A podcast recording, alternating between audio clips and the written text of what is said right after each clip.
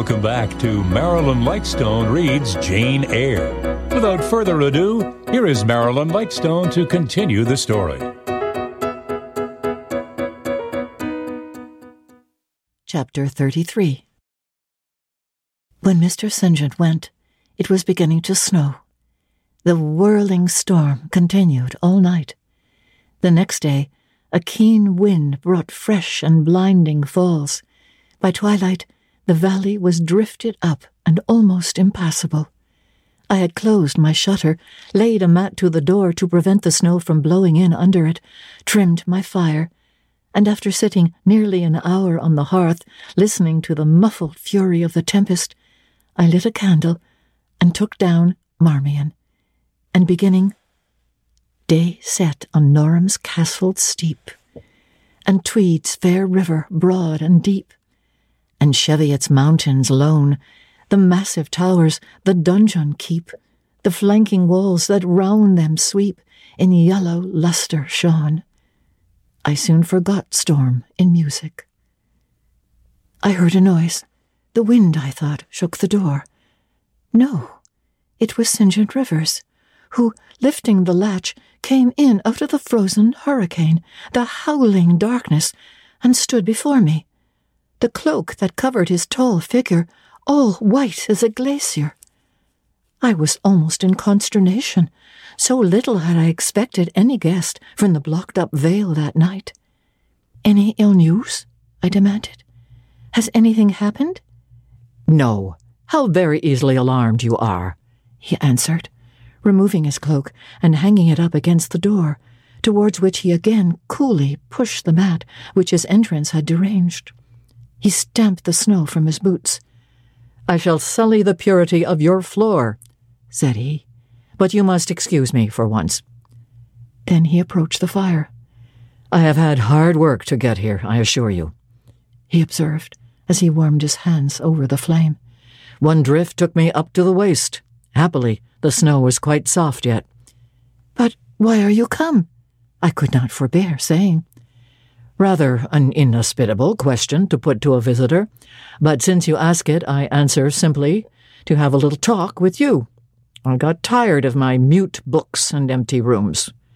Besides, since yesterday, I have experienced the excitement of a person to whom a tale has been half told and who is impatient to hear the sequel. He sat down. I recalled his singular conduct of yesterday, and really, I began to fear his wits were touched. If he were insane, however, his was a very cool and collected insanity. I had never seen that handsome featured face of his look more like chiseled marble than it did just now, as he put aside his snow wet hair from his forehead and let the firelight shine free on his pale brow and cheek as pale, where it grieved me to discover the hollow trace of care or sorrow now so plainly graved. I waited, expecting he would say something I could at least comprehend, but his hand was now at his chin, his finger on his lip. He was thinking. It struck me that his hand looked wasted, like his face. A perhaps uncalled for gush of pity came over my heart. I was moved to say, I wish Diana or Mary would come and live with you. It is too bad that you should be quite alone, and you are recklessly rash about your own health. Not at all, said he. I care for myself when necessary. I am well now. What do you see amiss in me? This was said with a careless, abstracted indifference, which showed that my solicitude was, at least in his opinion, wholly superfluous. I was silenced. He still slowly moved his finger over his upper lip. And still his eye dwelt dreamily on the glowing grate. Thinking it urgent to say something, I asked him presently if he felt any cold draught from the door, which was behind him. No, no, he responded shortly and somewhat testily. Well, I reflected, if you won't talk, you may be still. I'll let you alone now, and return to my book. So I snuffed the candle and resumed the perusal of Marmion. He soon stirred. My eye was instantly drawn to his movements. He only took out a Morocco pocketbook, thence produced a letter, which he read in silence, folded it, put it back, relapsed into meditation. It was vain to try to read with such an inscrutable fixture before me, nor could I, in impatience, consent to be dumb. He might rebuff me if he liked, but talk I would. Have you heard from Diana and Mary lately? Not since the letter I showed you a week ago. There has not been any change made about your own arrangements? You will not be summoned to leave England sooner than you expected? I fear not, indeed. Such chance is too good to befall me. Baffled so far, I changed my ground. I bethought myself to talk about the school and my scholars. Mary Garrett's mother is better, and Mary came back to the school this morning, and I shall have four new girls next week from the foundry close. They would have come today, but for the snow. Indeed. Mr. Oliver pays for two. Does he? He means to give the whole school a treat at Christmas. I know. Was it your suggestion? No. Whose then? His daughter's, I think. It is like her. She is so good natured. Yes. Again came the blank of a pause. The clock struck eight strokes. It aroused him. He uncrossed his legs, sat erect, turned to me. Leave your book a moment and come a little nearer the fire, he said. Wondering, and of my wonder finding no end, I complied. Half an hour ago, he pursued, I spoke of my impatience to hear the sequel of a tale. On reflection, I find the matter will be better managed by my assuming the narrator's part and converting you into a listener. But before commencing, it is but fair to warn you that the story will sound somewhat hackneyed in your ears. But stale details often regain a degree of freshness when they pass through new lips. For the rest, whether trite or novel, it is short. Twenty years ago, a poor curate, never mind his name at the moment, fell in love with a rich man's daughter. She fell in love with him and married him against the advice of all her friends who, consequently, disowned her immediately after the wedding. Before two years passed, the rash pair were both dead and laid quietly side by side under one slab. I have seen their grave. It formed part of the pavement of a huge churchyard surrounding the grim, soot black old cathedral of an overgrown manufacturing town further north.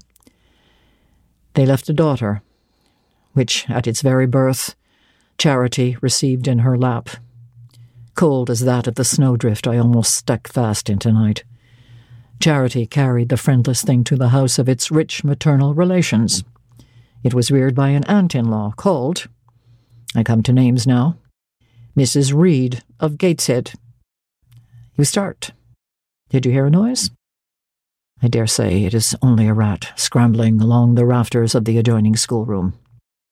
It was a barn before I had it repaired and altered, and barns are generally haunted by rats. To proceed, Mrs. Reed kept the orphan ten years. Whether it was happy or not with her, I cannot say, never having been told. But at the end of that time, she transferred it to a place you know, being no other than Lowood School, where you so long resided yourself. It seems her career there was very honorable. From a pupil, she became a teacher, like yourself. Really, it strikes me there are parallel points in her history and yours. She left it to be a governess. There, again, your fates were analogous. She undertook the education of the ward of a certain Mr. Rochester. Mr. Rivers, I interrupted. I can guess your feelings, he said, but restrain them for a while. I have nearly finished. Hear me to the end. Of Mr. Rochester's character, I know nothing. But the one fact that he professed to offer honorable marriage to this young girl, and that at the very altar she discovered he had a wife yet alive, though a lunatic. What his subsequent conduct and proposals were is a matter of pure conjecture. But when an event transpired which rendered inquiry after the governess necessary, it was discovered she was gone. No one could tell when, where, or how. She had left Thornfield Hall in the night. Every research after her course had been vain. The country had been scoured far and wide. No vestige of information could be gathered respecting her. Yet that she should be found is become a matter of serious urgency. Advertisements have been put in all the papers. I myself have received a letter from one Mr. Briggs, a solicitor, communicating the details I have just imparted.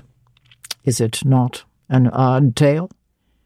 Just tell me this, said I.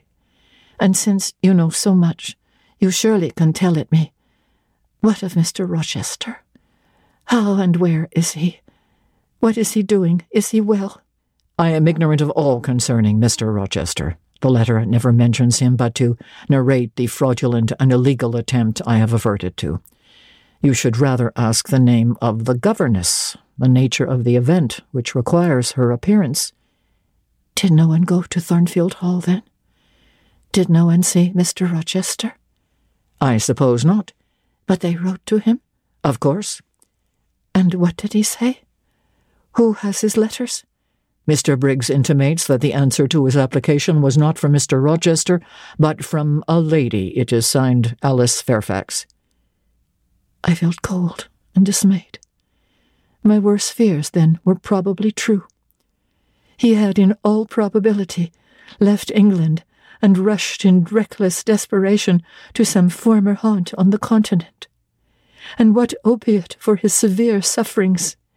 What object for his strong passions had he sought there? I dared not answer the question.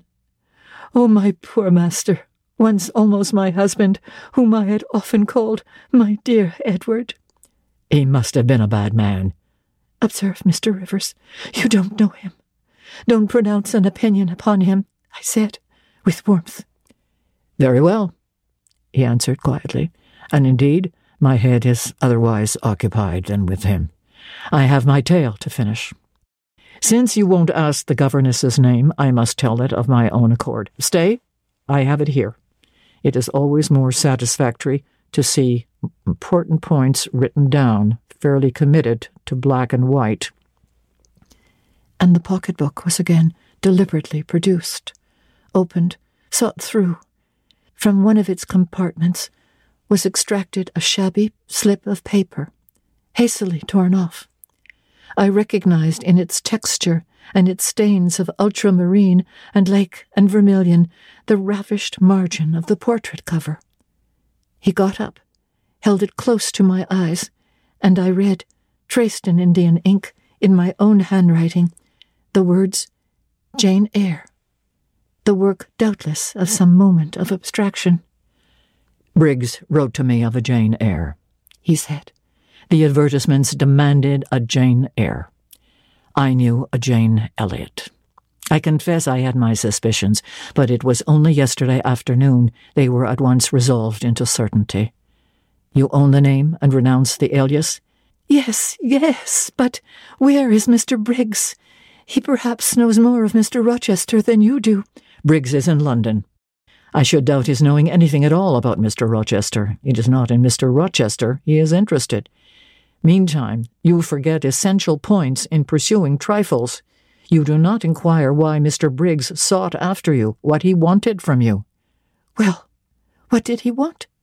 Merely to tell you that your uncle, Mr. Eyre of Madeira, is dead, that he has left you all his property, and that you are now rich. Merely that. Nothing more. I. rich? Yes, you, rich. Quite an heiress. Silence succeeded. You must prove your identity, of course, resumed St. John presently. A step which will offer no difficulties. You can then enter on immediate possession. Your fortune is vested in English funds. Briggs has the will and the necessary documents. Here was a new car turned up.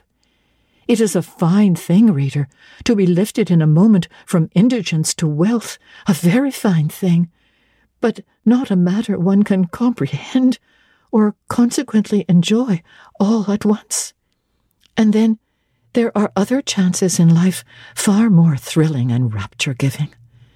This is solid, an affair of the actual world, nothing ideal about it. All its associations are solid and sober, and its manifestations are the same. One does not jump and spring and shout hurrah at hearing one has got a fortune. One begins to consider responsibilities and to ponder business.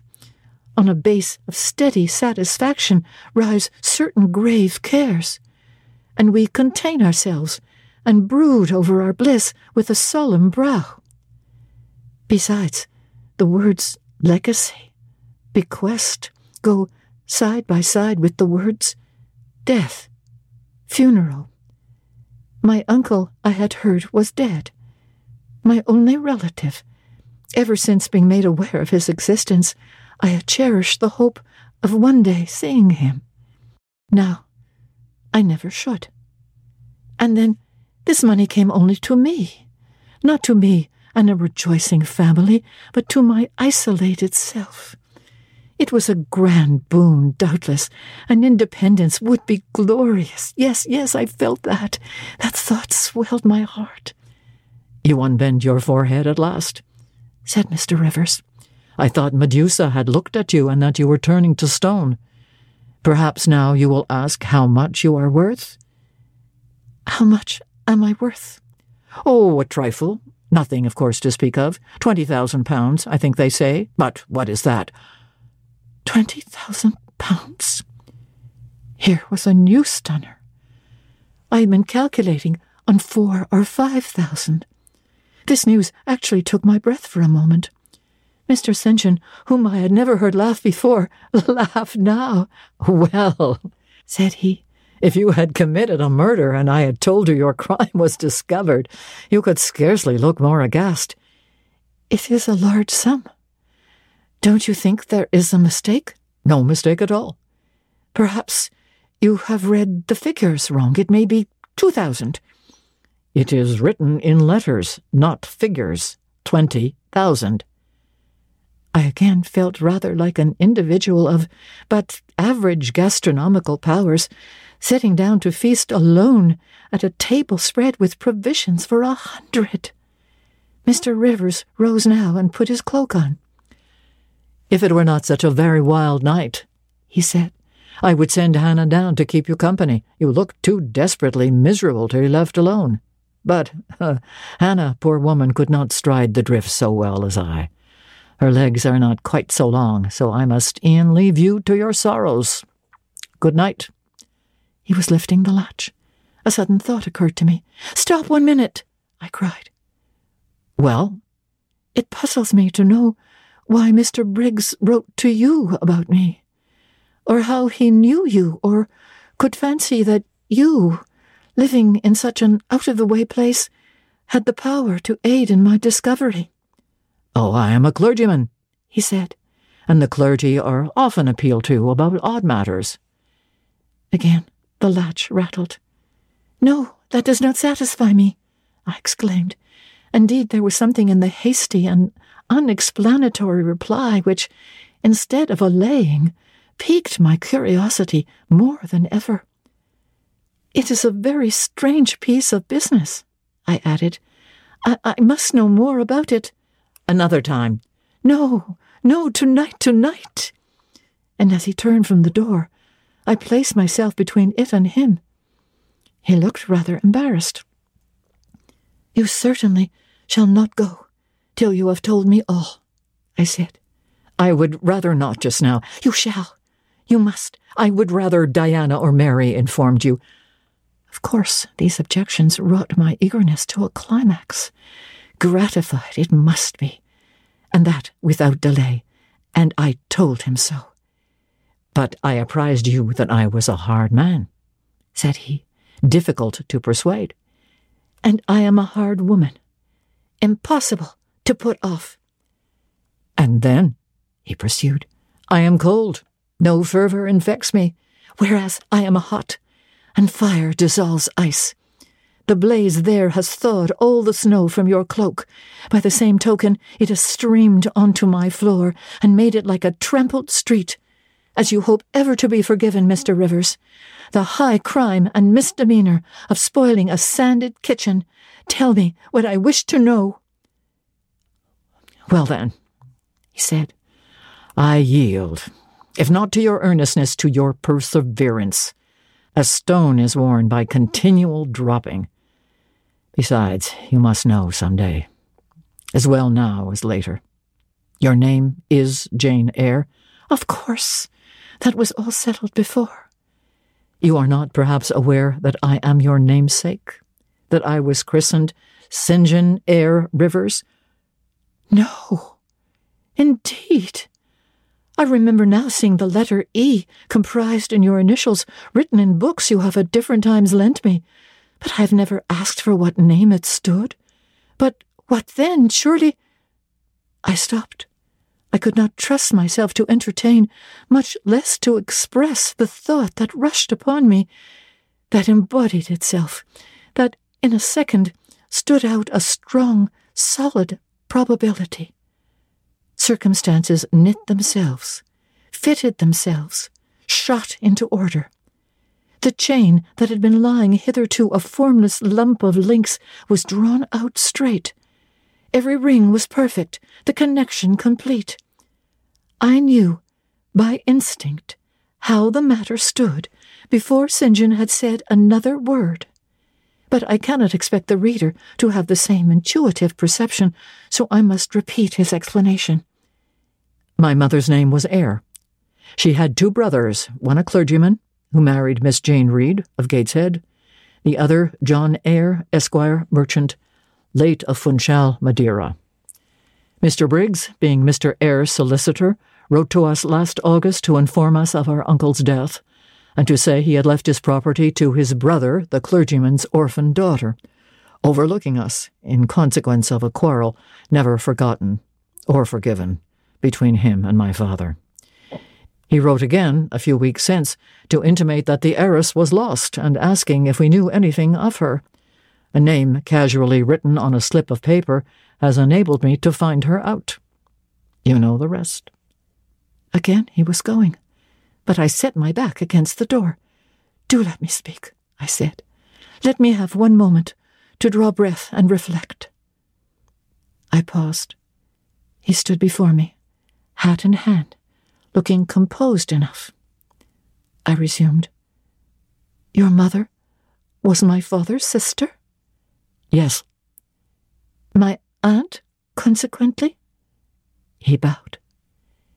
My Uncle John was your Uncle John? You, Diana, and Mary are his sister's children, as I am his brother's child? Undeniably. You three, then, are my cousins? half our blood on each side flows from the same source?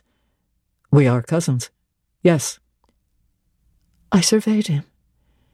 It seemed I had found a brother, one I could be proud of, one I could love, and two sisters whose qualities were such that, when I knew them but as mere strangers, they had inspired me with genuine affection and admiration. The two girls on whom, kneeling down on the wet ground, and looking through the low latticed window of Moor House kitchen, I had gazed with so bitter a mixture of interest and despair, were my near kinswoman, and the young and stately gentleman who had found me almost dying at his threshold was my blood relation. Glorious discovery to a lonely wretch! This was wealth indeed, wealth to the heart a mine of pure, genial affections. This was a blessing, bright, vivid, and exhilarating, not like the ponderous gift of gold, rich and welcome enough in its way, but sobering from its weight. I now clapped my hands in sudden joy, my pulse bounding, my veins thrilled. Oh, I am glad! I am glad! I exclaimed. St. John smiled. Did I not say you neglected essential points to pursue trifles? He asked. You were serious when I told you you had got a fortune, and now, for a matter of no moment, you are excited. What can you mean?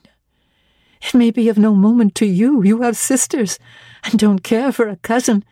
But I had nobody.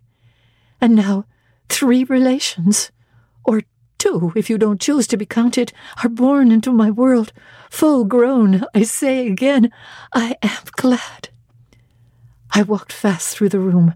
I stopped, half suffocated with the thoughts that rose faster than I could receive, comprehend, settle them. Thoughts of what might, could, would, and should be, and that ere long. I looked at the blank wall. It seemed a sky thick with ascending stars. Every one lit me to a purpose or delight. Those who had saved my life, whom till this hour I had loved barrenly, I could now benefit. They were under a yoke. I could free them. They were scattered. I could reunite them.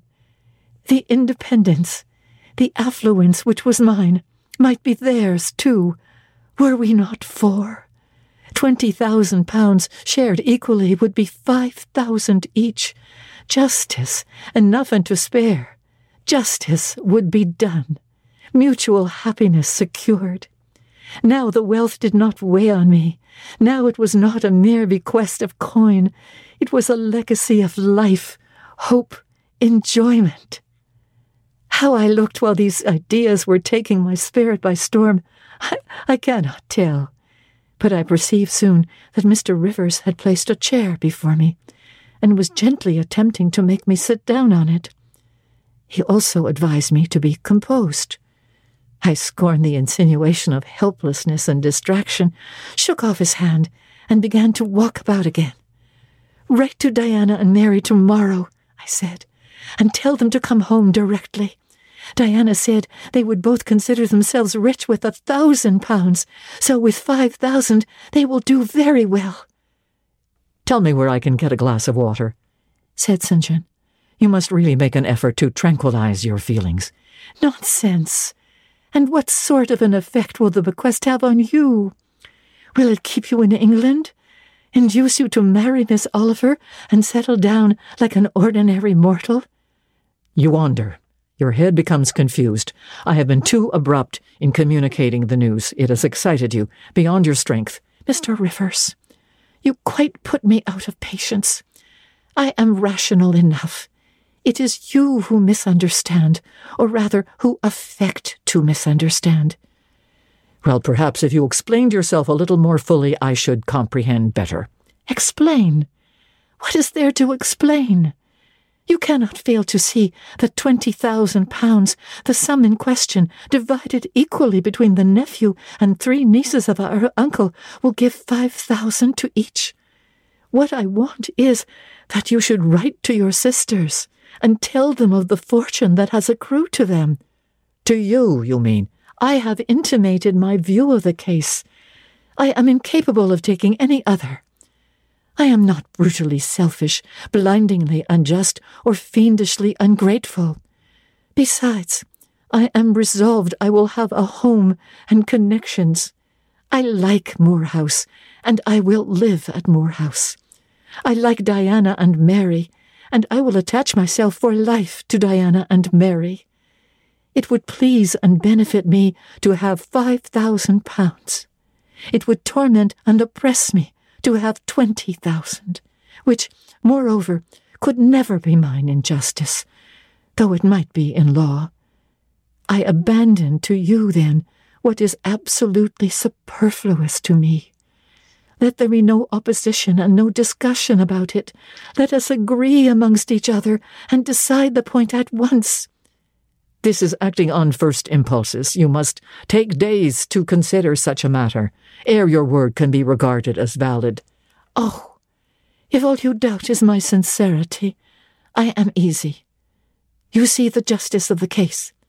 I do see a certain justice, but it is contrary to all custom. Besides, the entire fortune is your right. My uncle gained it by his own efforts. He was free to leave it to whom he would and he left it to you. After all, justice permits you to keep it. You may, with a clear conscience, consider it absolutely your own. With me, said I, it is fully as much a matter of feeling as of conscience. I must indulge my feelings. I so seldom have had an opportunity of doing so. Were you to argue, object, and annoy me for a year, I could not forego the delicious pleasure of which I have caught a glimpse, that of repaying, in part, a mighty obligation, and winning to myself lifelong friends. You think so now, rejoined St. John, because you do not know what it is to possess, nor consequently to enjoy wealth. You cannot form a notion of the importance twenty thousand pounds would give you of the place it would enable you to take in society, of the prospects it would open to you. You cannot, and you, I interrupted, cannot at all imagine the craving I have for fraternal and sisterly love. I never had a home. I never had brothers or sisters. I must and I will have them now. You are not reluctant to admit me and own me, are you? Jane, I will be your brother. My sisters will be your sisters, without stipulating for this sacrifice of your just rights. Brother? Yes, at the distance of a thousand leagues. Sisters? Yes, slaving among strangers. I, wealthy, gorged with gold I never earned and do not merit. You, penniless. Famous equality and fraternization. Close union intimate attachment. But, Jane, your aspirations after family ties and domestic happiness may be realized otherwise than by the means you contemplate. You may marry. Nonsense. Again, nonsense. Marry? I don't want to marry, and never shall marry. That is saying too much. Such hazardous affirmations are a proof of the excitement under which you labor. It is not saying too much. I know what I feel, and how averse are my inclinations to the bare thought of marriage. No one would take me for love, and I will not be regarded in the light of a mere money speculation. And I do not want a stranger, unsympathizing, alien, different from me. I want my kindred, those with whom I have full fellow feeling, Say again you will be my brother. When you uttered the words, I was satisfied. Happy. Repeat them if you can. Repeat them sincerely. I think I can. I know I have always loved my own sisters, and I know on what my affection for them is grounded respect for their worth and admiration of their talents. You, too, have principle and mind. Your tastes and habits resemble Diana's and Mary's, your presence is always agreeable to me. In your conversation, I have already for some time found a salutary solace. I feel I can easily and naturally make room for you in my heart as my third and youngest sister. Thank you. That contents me for tonight. Now you had better go, for if you stay longer, you will perhaps irritate me afresh by some mistrustful scruple. And the school, Miss Eyre? It must now be shut up, I suppose. No, I will retain my post of mistress till you get a substitute. He smiled approbation. We shook hands, and he took leave. I need not narrate in detail the further struggles I had, and arguments I used to get matters regarding the legacy settled as I wished. My task was a very hard one, but as I was absolutely resolved, as my cousin saw at length that my mind was really and immutably fixed on making a just division of the property, as they must in their own hearts have felt the equity of the intention, and must, besides, have been innately conscious that in my place they would have done precisely what I wished to do. They yielded at length, so far as to consent to put the affair to arbitration. The judges chosen were Mr. Oliver and an able lawyer. Both coincided in my opinion. I carried my point. The instruments of transfer were drawn out. St. John, Diana, Mary, and I each became possessed of a competency.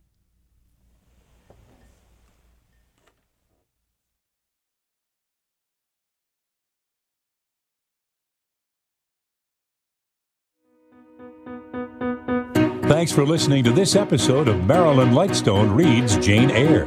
This episode was produced by Justin Eacock and Paul Thomas. Executive producer Moses Znaimer. You can help us by recommending this podcast to your friends and rating it in the iTunes and Android podcast stores. We invite you to enjoy a variety of other podcasts proudly presented by the Zoomer Podcast Network.